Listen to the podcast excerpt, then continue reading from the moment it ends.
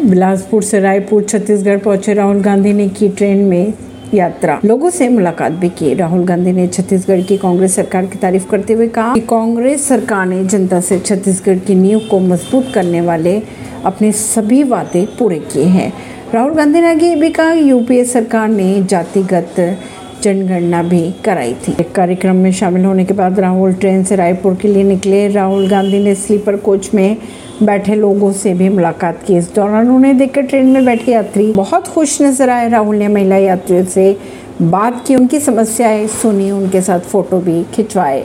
राहुल को देखकर हर कोई उनकी वीडियो बनाने लगा और फ़ोटो क्लिक कराने के लिए उत्साहित भी नज़र आए। इसी दौरान उनके साथ मुख्यमंत्री भूपेश बघेल सहित अन्य नेता भी ट्रेन में मौजूद थे। परवीन सिंह, नई दिल्ली से।